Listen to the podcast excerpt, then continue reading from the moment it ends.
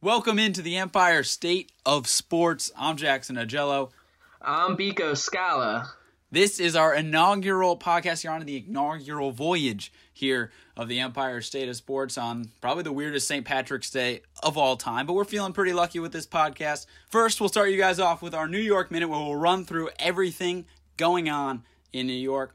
Let's kick it off. What's been canceled in New York? A whole lot. We'll get into that coming up.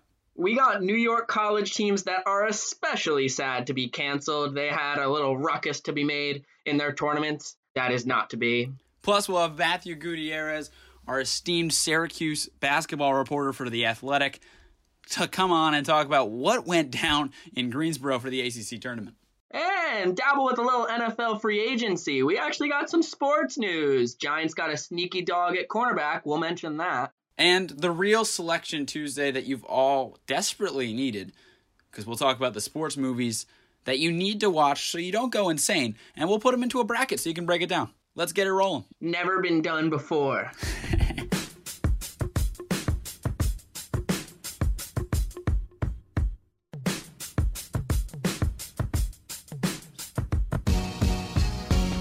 All right, let's get things rolling. We'll start with our state of the state as we mentioned, well, there are no sports for the next month. Nothing's happening. That impacted a lot of people in New York, especially. A lot of college teams were really in contention to make some noise, make some runs, and th- their hopes are dashed. Biko, they're, they're they're done. Yeah, as as Orange alums, definitely Syracuse lacrosse, number one in the country, undefeated, an absolute wagon. They were a force to be reckoned with, a force to be worried about throughout the country. We felt like, you know, as Orange is lacrosse in history, but haven't won since the 2000s, it was our year to get back in action, to increase that one championship lead over John Johns Hopkins, double that up to two. That is no longer that that really it hits close to home. And you even talk about Syracuse you even talk about Syracuse lacrosse and you think about Cornell right there at number two. A lot of these teams, and who had their chances and had their seniors. Luckily for spring sports, these guys will be able to come back, but you, you got to factor in that with lacrosse being one of these sports where not all of these players are on full rides. That that's something that needs to be factored in because look, if you're not on a full ride, it's all well and good that you can come back and make your next big run, and I'm sure that's something a lot of them would like to do. Right. But you know, there's a couple other things involved in that. Number one, you're delaying the rest of your life. You know, now you're coming into the workforce a whole nother year later, which that's a lot. You know, as depressing as it sounds, that's very real it and is. something that these guys are going to have to consider. And fiscally, now you're coming in a whole nother year later, and potentially you had to pay for more school as you go to become a you know a grad student pursuing whatever degree exactly they would like to pursue to get that extra year to be able to play in that spring sport that's a, that could be a lot of money. Yeah, that could, that could be a lot of cheddar. And very few are gonna leave, you know, whatever school you're at and and head right to the pros, especially in a sport like lacrosse. The degree matters, and once you're done there, you gotta hop into whatever field you're going into because it's a whole new chapter of life. It's like you're starting up your career after after playing sports, and and you want to get after that. Exactly, you want to get in and get involved into that workforce, go for that career or whatever you had. I mean, you know, when you think about it, in the lacrosse world, it's it's different than in the basketball world. In the basketball world, you get out there and you know, even if you don't make it in the NBA, right? Let's say you don't, you don't get drafted or anything, you go overseas, you can make good money. Yeah, take a little for, trip for across example, the you know. Oh yeah.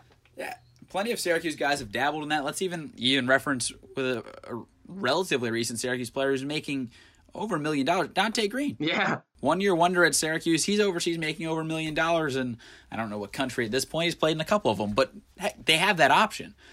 In lacrosse, you have Major League Lacrosse, obviously, is the historical one, but now things are transitioning with Paul Rabil start up in the Premier Lacrosse League. And you look at that, they're they're making, you know, they're not making no money. You know, the average player I believe is making around fifty grand, which obviously isn't bad. You can definitely live off that.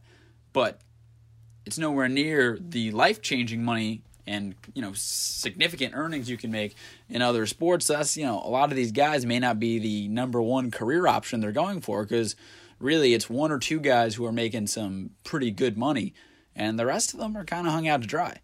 Yeah, and if you've completed your degree, I mean, sure you can maybe dabble with grad school, but then you're opening you're opening up a whole other can of worms, and it's just something.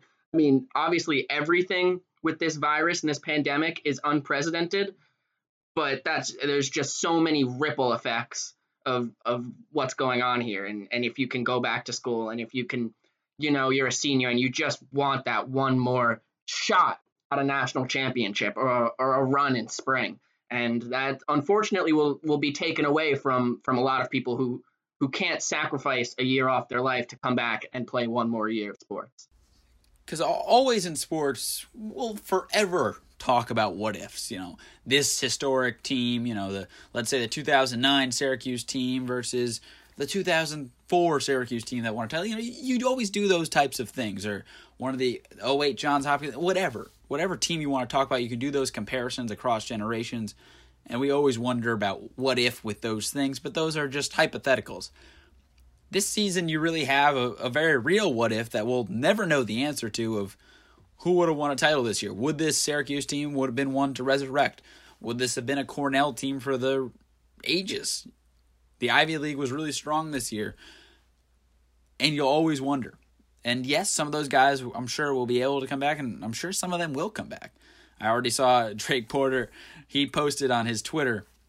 I don't know if you saw this, Biko. He posted just the the GIF of uh, uh, in The Wolf of Wall Street, the "I'm not leaving." Yeah, I did see that. Yep. he, just, he, he just fi- he just fired that bad boy up there just to just to let, let people know he, he's coming back. He's coming back. Yeah, the fans are certainly happy about that, and and you know it's not just Syracuse and Cornell number one and two in the country. You got even on the women's lac side, Syracuse was number four, and Stony Brook women's lacrosse was number five in the country. I mean, if you're if you're in that top ten, you're a championship contender, and this is a season for them that will be lost in history forever. I mean, sure, it's not New York. You can take a look at Seton Hall basketball. They had Myles Powell, one of the best players in the country, coming back this year. A lot of people thought it was really expected that he would go to the NBA last season. He sacrificed a year of the NBA to come back to Seton Hall to, to play with this great group of guys and try and get one more push in March, and that's robbed from him. And I, I feel for him. That that sucks.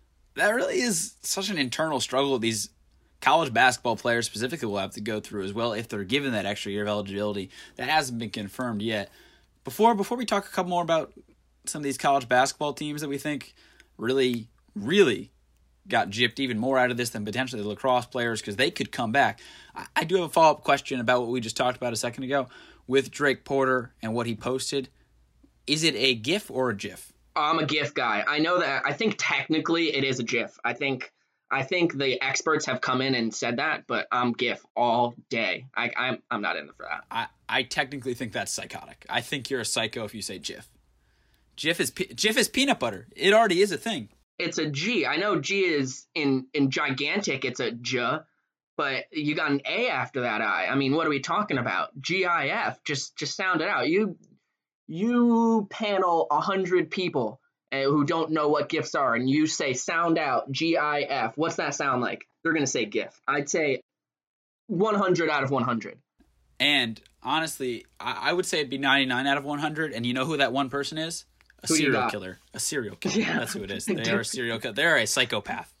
And you I'm convinced hilarious of that. Is, as as we're, we're starting up a podcast, you know, in in 2020 in uh, in a time where there's actually no sports. But I think the what I'm getting at is in general, if you start up a sports podcast within the past year or two, uh, I consider myself of like the pardon my take generation. You know, that's that's the dream, the number one sports podcast in the country.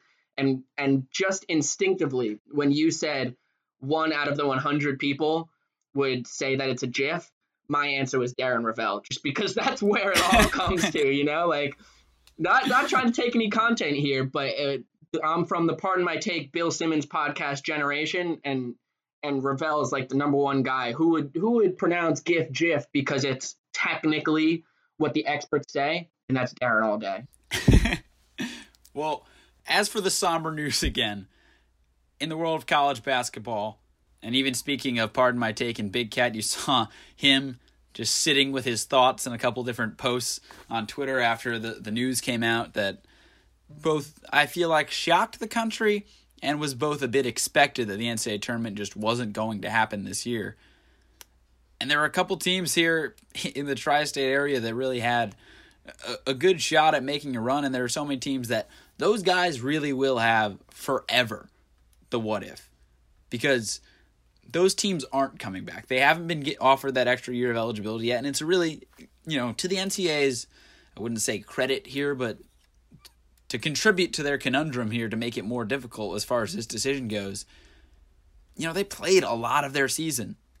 They really just had the tournament, and maybe, you know, obviously a couple of the major conferences had their conference tournaments.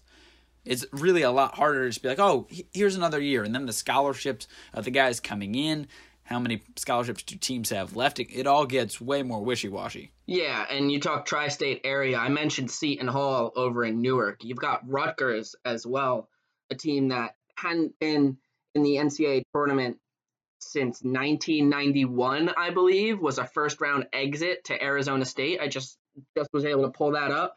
I mean, 1991, we're coming up on 30 years almost for Rutgers and they weren't, you know, they weren't supposed to make too much noise, but they were projected 10 seed or so. Millionaire Playboy trouble again. Playboy Penny at it again. Read about it. Uh, yeah, extra, at, I mean, place grab, young fan, extra, extra. Read all about it. Life story of Playboy Penny, extra, extra. Extra, extra, read all about it. Millionaire Playboy in trouble again. Extra, extra. This was a year to do that. I mean, it was. It really was. Within the first two months of the season, there were seven different teams who were number one in the country.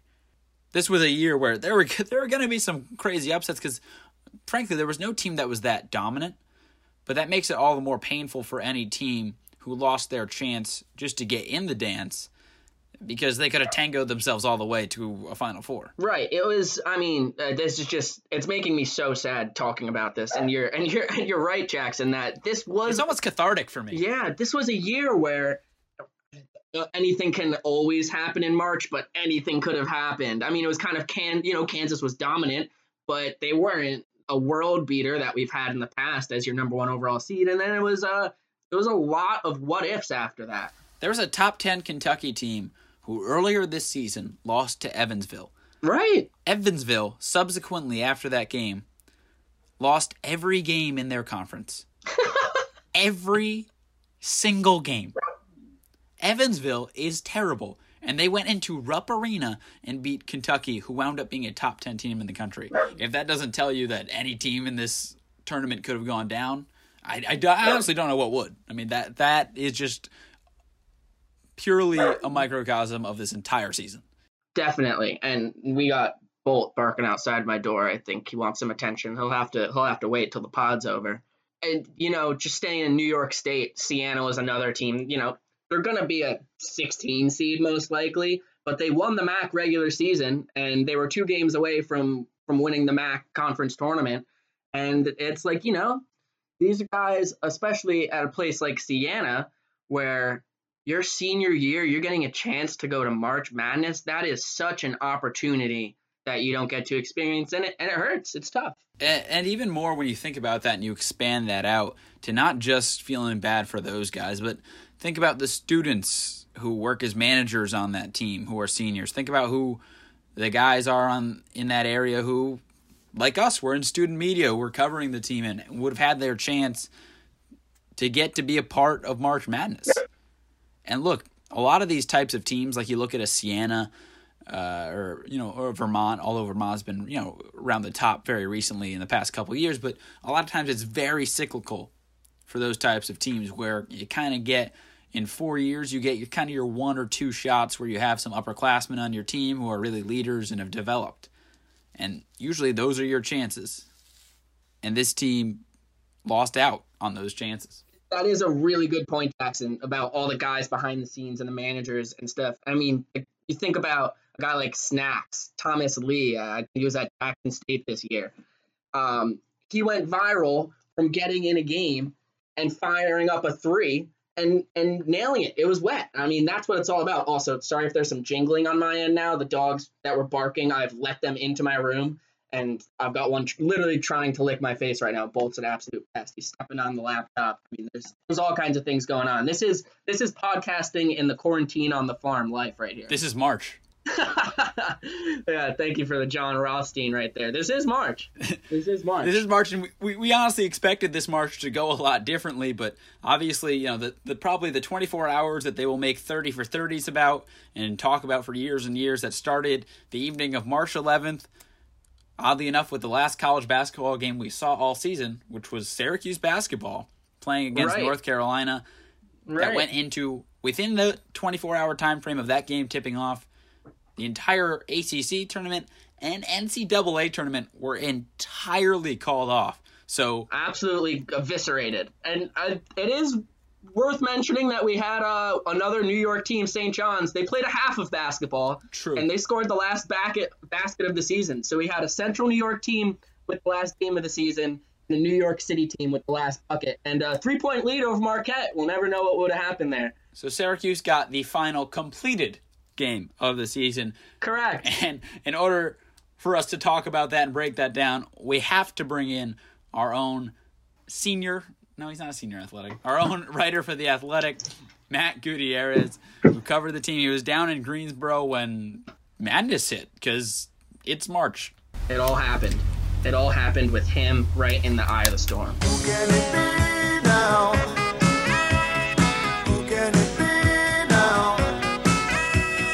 All right, we welcome on the inaugural guest to the Empire State of Sports. It's Matt Gutierrez of The Athletic. He covers Syracuse basketball, and he was just at the ACC tournament, which got two days in, and then the kibosh hit that on on the devastating. It was a day I'll never forget. That's for sure. I think it was a Wednesday or Thursday. Thursday, yep. Thursday yeah. afternoon, it was canceled after about an hour uh, press conference with the commissioner.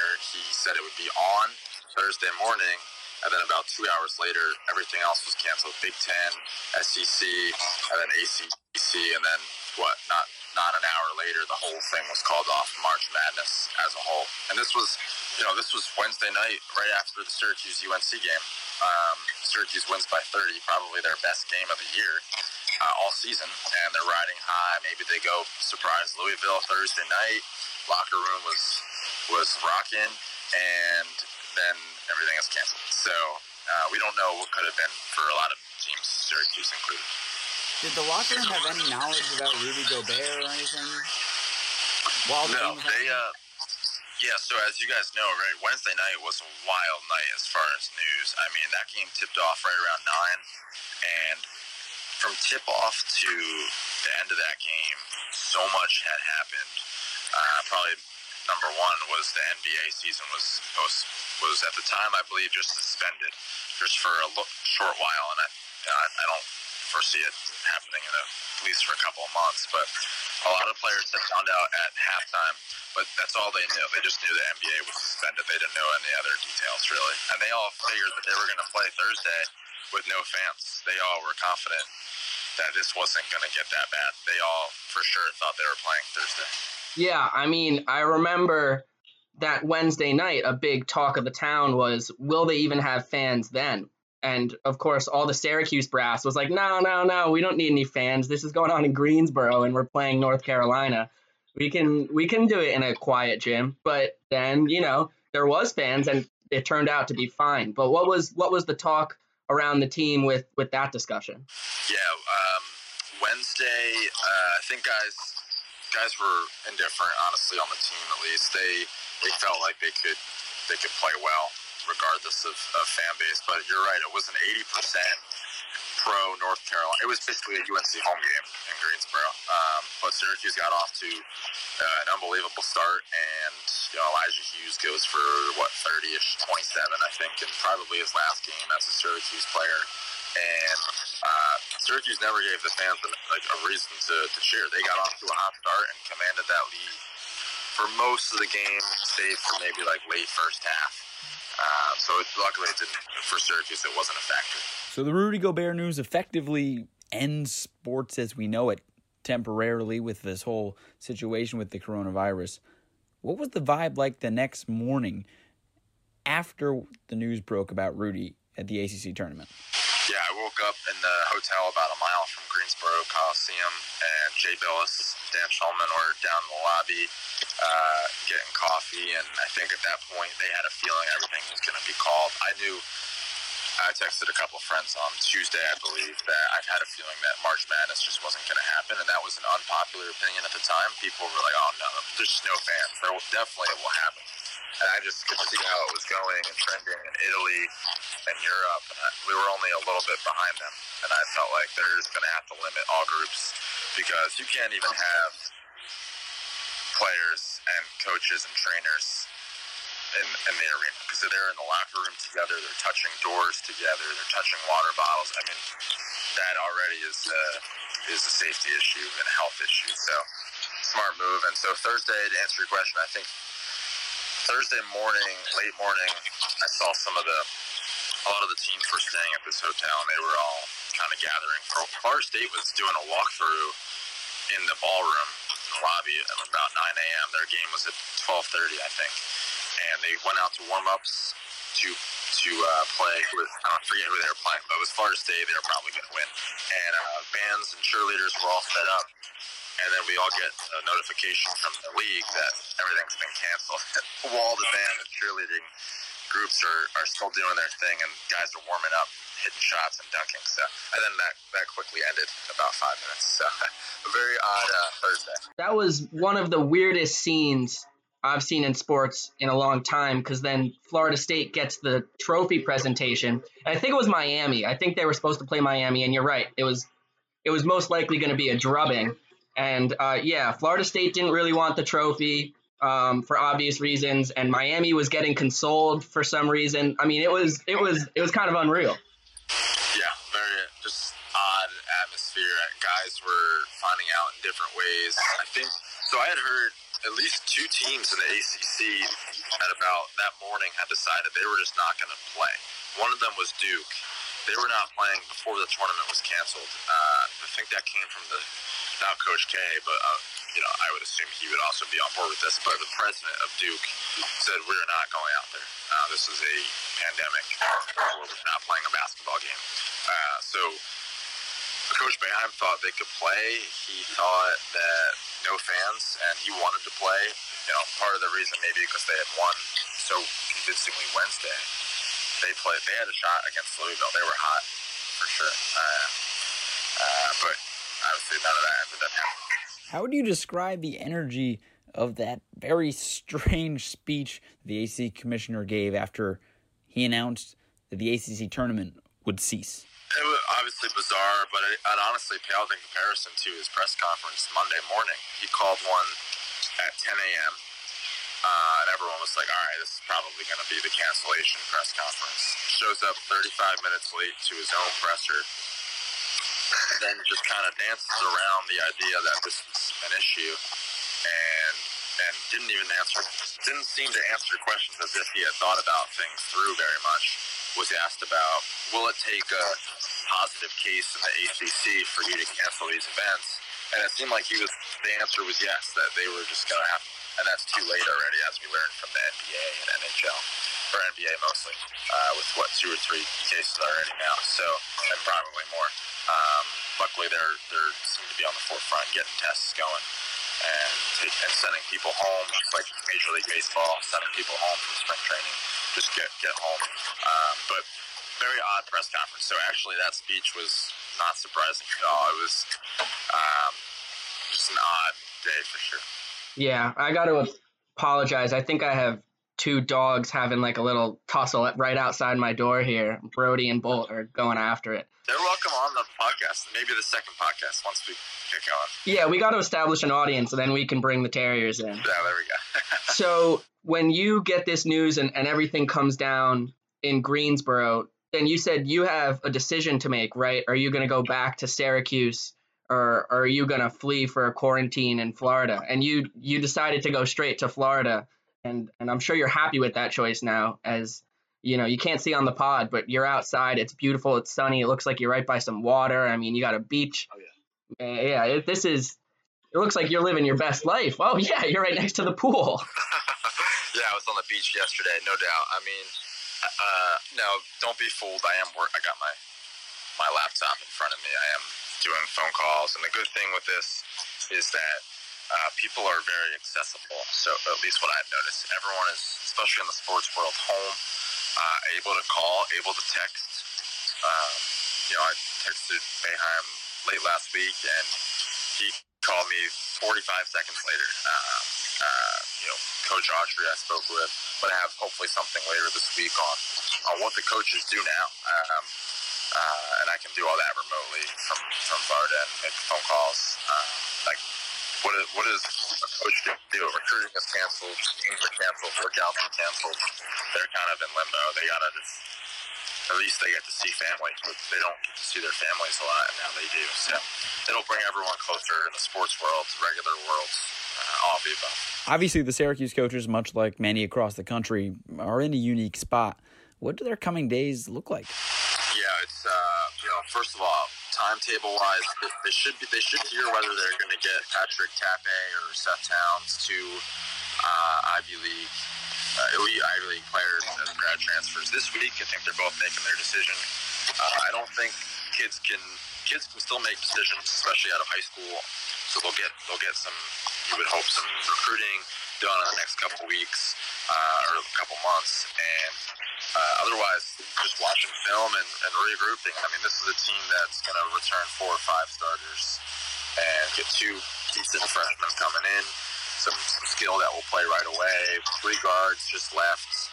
Possibly a fourth player might leave. Uh, so they have some space to fill. That doesn't necessarily mean they have to fill all those scholarships. There's you don't need to have all 13 filled. That's ideal, but they might only have 11 or 12, and that's fine. They generally play seven people anyway, and I think um, priority number one this offseason is for guys individually to improve. It doesn't necessarily need to be team workouts. These guys have their own gyms generally. Uh, you know, Buddy has a gym at their house. Everyone else can pretty much drive to a local Y or or Planet Fitness if they're open even or whatever the case. But they'll find courts in the outside even and get their work in. That's that's priority number one for a team like Syracuse, any team, but especially a team like Syracuse. They need to have player development be a priority. I, I mean, it's it. We start really looking to the future here as we we grasp for uh, things to talk about in sports with two months without sports. But it it's kind of crazy now that this virus it ended. We're halfway through Buddy Boeheim's career at Syracuse, which kind of flew by. Um, we have Joe Girard coming back next year for the Orange, and and I think it's a team that a lot of people will be really excited about. But there also has to be this thought of looking to 2021 and five-star recruit Dior Johnson. How much how much is the team balancing? We've got this great core who showed some spunk this year and, and could be great next year, but we've got maybe the greatest recruit since Carmelo Anthony coming the year after, potentially at least. Yeah, key key uh, addition there potentially. I honestly find it difficult to see him actually playing at Syracuse, just because not so much that he would go to a different school, but similar case to Darius Bazley uh, two years ago. NBA draft rule is likely going to be passed 2022 by then, where high schoolers can just go straight to the draft, and I think that Dior would, would fit that fit that bill perfectly. Uh, he's the best point guard, arguably the best high school point guard this past year, and he's a sophomore.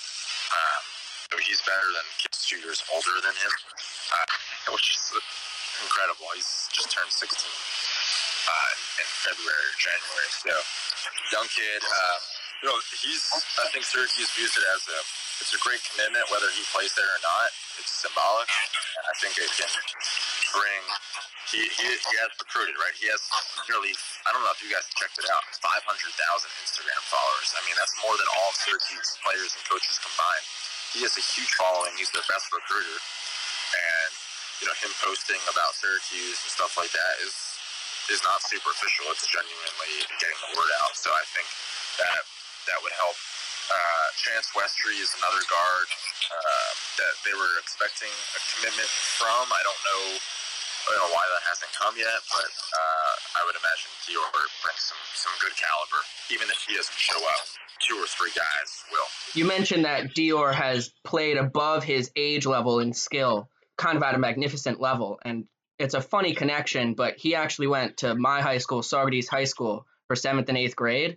And so I got an in person view at how magical he is on the court. In seventh and eighth grade, he was by far the best player on our varsity basketball team. And he was the quickest ever to 1,000 points in New York State. I mean, I, I saw that in my little, you know, 250 person class gym. Um, so I know it's a weird Saugerties to Syracuse connection that Dior and I share, which I'm hoping he follows up on. I agree.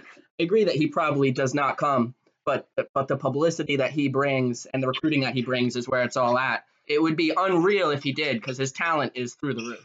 I mean, if there's a silver lining in this coronavirus, it's that maybe it lasts a few months and this NBA rule doesn't.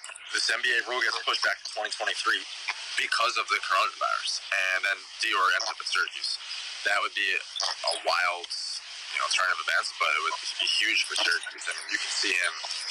Uh, you know, a lot of guys have compared him the best best high school point guard since Kyrie Irving, which was 10 years ago, and he's obviously a capable dribbler player um, and an NBA Finals champion. So um, with LeBron, uh, great ball handler, and people have said Dior.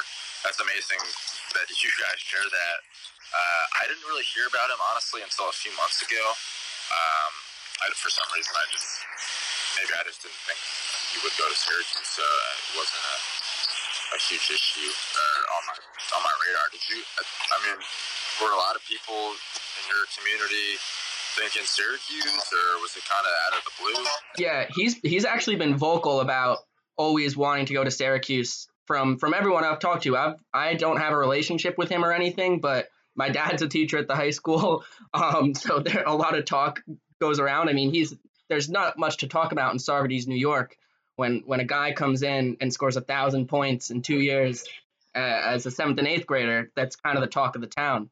Um, but yeah, he it, he has always been vocal about wanting to go to Syracuse, and you know he could have had the pick of the litter.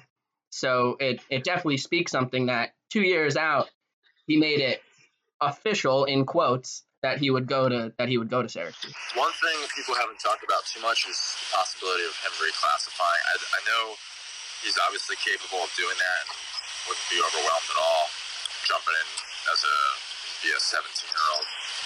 I believe he'd be 17 or he'd be 17, I think, as a freshman. Uh, 17 and a half years old, which is young, but uh, the, the only he is young for his grade, so that's the only issue I've heard that he may not reclassify. But I mean, if he were to arrive in 2021 uh, and then go to the league, you know that you wouldn't have to worry about Syracuse fans wouldn't have to worry about the, the high school to NBA rule, right? He would just play right away. He would play sooner.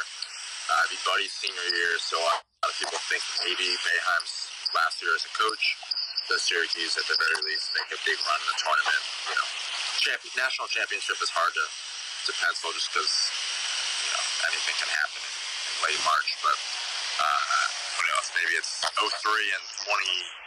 22 titles, right? Who knows? Goody, thank you so much for for talking with us. I know you get three SU alums on a group FaceTime call, and we could talk about Syracuse basketball for probably two more hours. Well, the music of the great leadership means it's time for the state of the state.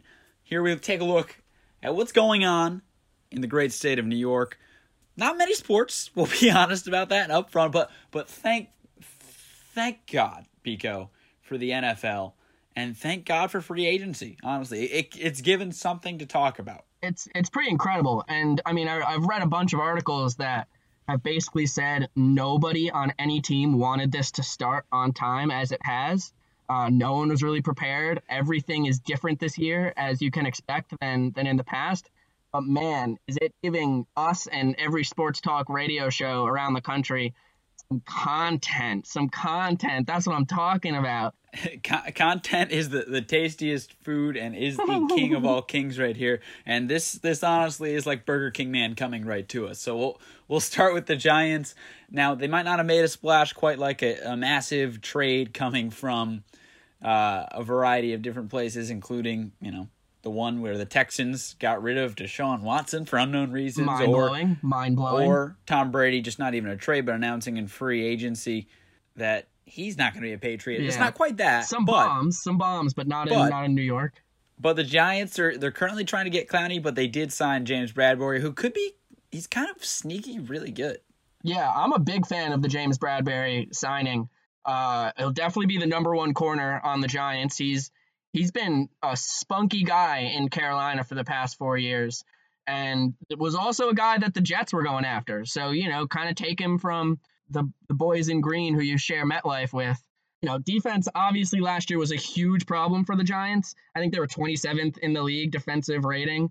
Locking up that secondary a little bit, that that's a good sign for the Giants. It's a it's a good start to free agency for the G-men. And honestly, if you look back at how he performed against some of the top rated wide receivers and players last season, he held up like really well. He held Mike Evans under 100 yards. He held Julio under 100 yards. He was honestly pretty elite, and quarterbacks were completing under 60% of their passes against him. Last season, he gave up just one touchdown and got three picks. I mean, there's not much to dislike there, and he's just 26.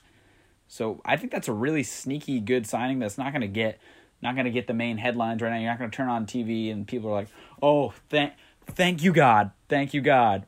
The Giants got James Bradberry, but I think he's a really quality piece for the team. Yeah, and I mean, you are giving him nearly sixty million dollars in in guaranteed money, uh, which is that's pretty chunk. That's pretty hefty contract for for a corner. But I think it makes sense here, uh, I, especially in in North Carolina. He thrived on press coverage, and that should be that should be happening a lot in New York. I think for a team that has so many holes defensively and some holes offensively, I, I like signings like James Bradberry more than I would going after Jadeveon Clowney, who's probably it, the talks around he's going to need 22 million a year, and I just think the Giants have too many small holes to be going after a big star like that. And, and I think the key with giving Bradberry that kind of money is that's something you can do right now, right? Because you still have Daniel Jones on a cheaper type of contract, and if you look back kind of the blueprint that's gone on for these past couple years of Super Bowl teams, it's been usually get a young quarterback to develop and develop quickly and play up to a, a certain part. They don't need to be drastically elite, but definitely above average and pretty solid. And then build up a defense and team around them while you can still afford all those guys. So that's kind of what you see the Giants trying to go for here. I mean, you look back, that's what the Seahawks did. They did their Super Bowl winning when Russell Wilson was still a very young quarterback in this league. And that's when they could still pay the Legion of Boom. Eventually, those guys are going to price out. And then you can't afford all the guys around them because you have to pay your quarterback that much. And you become a quarterback heavy team. You know, when the Packers did their Super Bowl winning with Aaron Rodgers, he was a young quarterback. Obviously, you know, not necessarily that young in age, but in terms of experience, he was because he had sat around and watched Brett Favre for a few seasons. Definitely. And you look at this past year with the Chiefs and Patrick Mahomes. I mean, yes, Patrick Mahomes happens to be probably the best quarterback in the NFL, but he's also in his second year. It's a blueprint. And you throw Danny Dimes in there, and the Jets are in the exact same place with Sam Darnold. I mean, that's that's why you see these teams going after so many similar players. And speaking of Jets, uh, the Giants franchise tagged Leonard Williams, who, you know, Dave Gettleman was much maligned for that deal. He traded away a 2020 third rounder and 2021 fifth rounder for a rental, basically. So, you know, I think franchise tag, it had to happen. You know, it was forced his hand. You can't give up that much on a rebuilding team for a guy that was there for eight weeks. So they had to franchise tag him, give him the 16 mil. And, you know, I know they're trying to work through a deal right now. You, you got to extend him, even though he hasn't put up the most amazing production. Uh, it's just what you gave up for him. You kind of have to invest here. And speaking of the Jets, not necessarily any major moves for that team, but Tom Brady not coming back to the Patriots is probably the biggest of big moves for the Jets in a long time. Yeah. That's like that's massive for Jets fans. I mean, they they, they should be rejoicing. It, it's like the oligarch getting overthrown. Yeah, like that is that has been their demonic tormentor for the better part of 20 years. I mean, I saw a stat on Twitter today that said Tom Brady has more Super Bowl wins since he's been in Foxborough than any other quarterback in the AFC East just has playoff wins. I mean, it has been an unbelievable run of domination. And uh, I'm a Giants fan personally, so I don't feel the elation that Jets fans must be going through right now, but it's huge. It, it, it, like there's no way to sugarcoat it either. Like what he's been able to do over the course of this time frame. Now, sure, maybe the Pats wind up with a Cam Newton trade, but otherwise, really, right. you're looking at Cam Newton coming off a lot of injuries, being a, a Patriots quarterback, maybe an Andy Dalton, or who they have in house, Jarrett Stidham, and none of that hmm. really, you know, strikes fear in the heart of Jets fans. I got to imagine in the same way that Tom Brady did. Right, and I mean, I guess uh, the doomsday scenario is the Patriots somehow trade up and draft Tua and all of a sudden they have Tua for the next 20 years and and he's a generational quarterback and doesn't have any of the injury problems he had at Alabama. Um, I have to think if you're a Miami, Buffalo, or New York Jets fan, over the past 20 years, you've learned to expect the absolute worst coming out of Foxborough in, in your direction. So I certainly wouldn't be comfortable in the situation I, I'm in if I'm in the AFC East but at least Brady's out. You know, there's there can be some celebrating done on on that aspect. Well, with Tom Brady out, things are definitely a little more open. You can say at, at, at the very least. I'd agree. And Cam Newton, as I mentioned, as a potential option. Teddy Bridgewater signed over in Carolina, so that right. kind of means Cam's on his way out. Panthers even posted on social media that he's on his way out.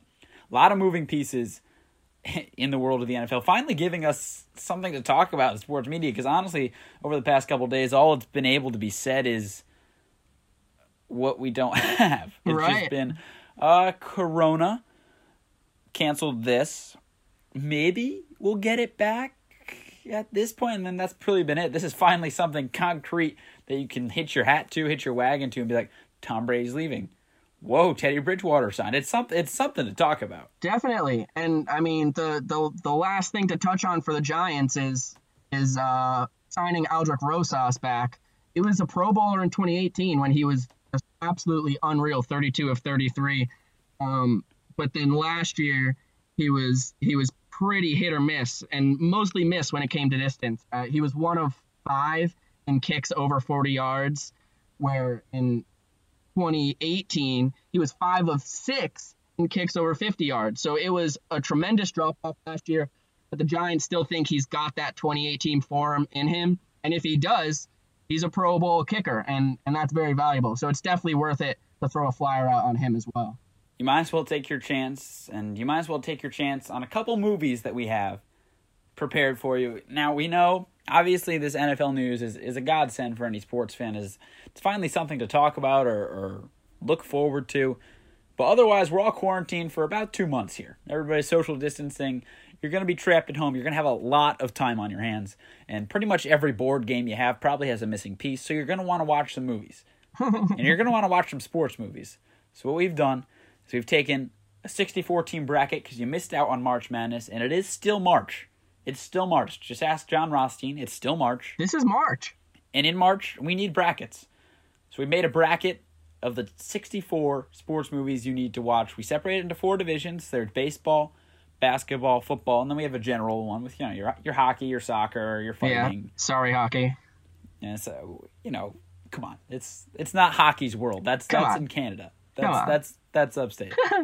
you know, the the theory there is Canada reigns so supreme that when Canada announced that the NHL was suspended, not Canada, but when the NHL announced that hockey was suspended, there was an article released later that day saying that Canadian scientists had isolated the coronavirus, yeah, COVID nineteen. They got on that quick, and then everyone on Twitter is saying, "Wow, it took Canada like two hours after hockey was canceled to figure this whole thing out." That got their attention, that's sure. So we'll tweet out this bracket later today, and in the coming weeks, we'll we'll narrow it down each week.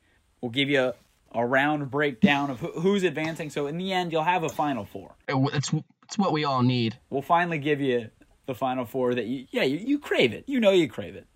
Deep in your soul, it's where it belongs. And I'll I'll tell you what. I don't know if any sports podcast, any sports outlet has ever done a 64 team sports movies bracket before, I I, I I'm gonna I'm gonna pull a pull a uh, audible here and say, you know what? I think this is the first of all time. We're groundbreakers. I put that out there. Groundbreaking on the first episode. That's that's how we roll. That's how we roll. We come in, we make a splash. Coming out strong. So you'll you'll you'll get to see our 64 teams. You'll help us narrow it down coming up in the coming weeks. This this will come out and this will this will be what you need. It'll be cathartic. There'll be some tough decisions. There's there's going to be a lot of tough matchups out there in the early rounds. You know, you, there's a lot of great movies about sports. And you're gonna have to match up some some cross genres out there. There's gonna be a comedy up against maybe a more drama film. There's all kinds of mismatches to be found. It's, it's not easy. It's not easy. Only Twitter can decide.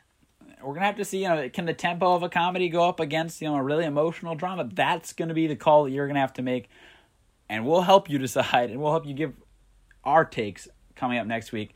That'll do it for this week's episode.